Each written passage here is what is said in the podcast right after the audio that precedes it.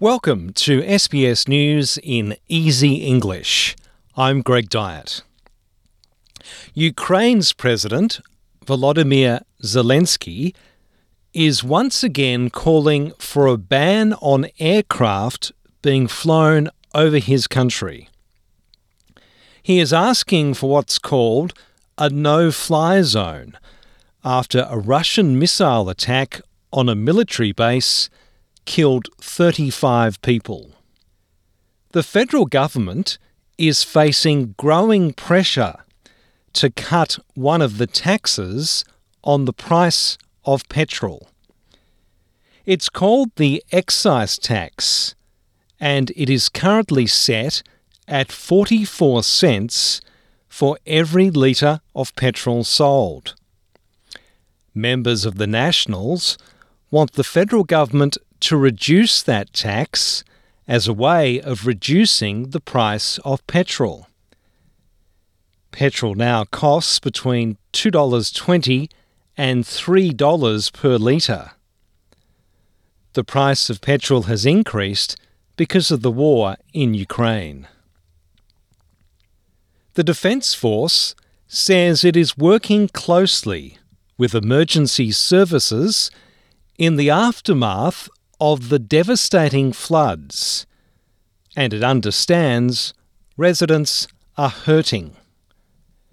Communities in New South Wales and Queensland are working through the clean-up process in response to the serious floods in both states.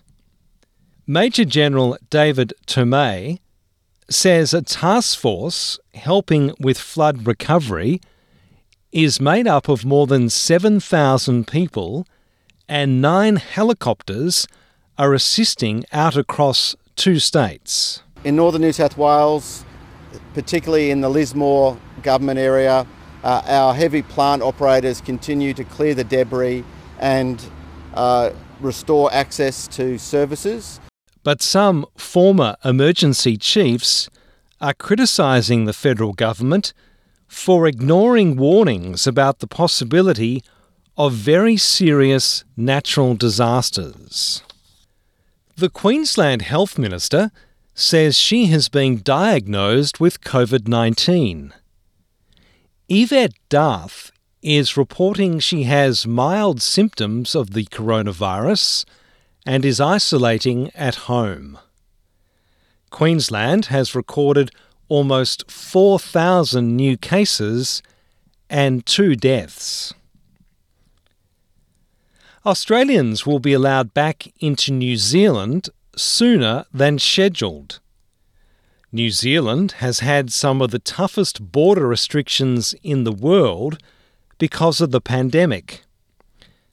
Prime Minister Jacinda Ardern has told TVNZ her government will make an announcement later this week. So, Australians just generally were due to come in in July, visa waiver countries um, as well thereafter. We're looking to bring those forward because we believe we can safely do so. We'll be looking to make announcements on uh, the timeframes for that this week. Iran has claimed responsibility for a missile attack which struck close to the US consulate in northern Iraq, saying it was retaliation for an Israeli strike in Syria that killed two members of its Revolutionary Guard last week.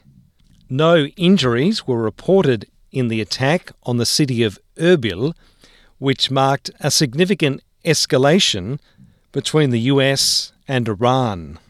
Federal Trade and Tourism Minister Dan Tehan says the cruising industry will be able to resume on April 17. Mr. Tehan told Sky News he expects a formal announcement to be made on Wednesday. Now that we've got New South Wales and I'm pretty sure we're going to have Queensland on board, uh, my expectation is those protocols at the state level will be finalised in the next couple of days. And my hope is Wednesday will be officially announcing that it's uh, 17 April. The reigning King and Queen of Moomba this year, are celebrating the return of crowds to the streets of Melbourne to enjoy the festivities. The monarchs for 2022 are Channel 9 newsreader Peter Hitchener and radio personality Fifi Box. I'm Greg Dyett, and this is SBS News in Easy English.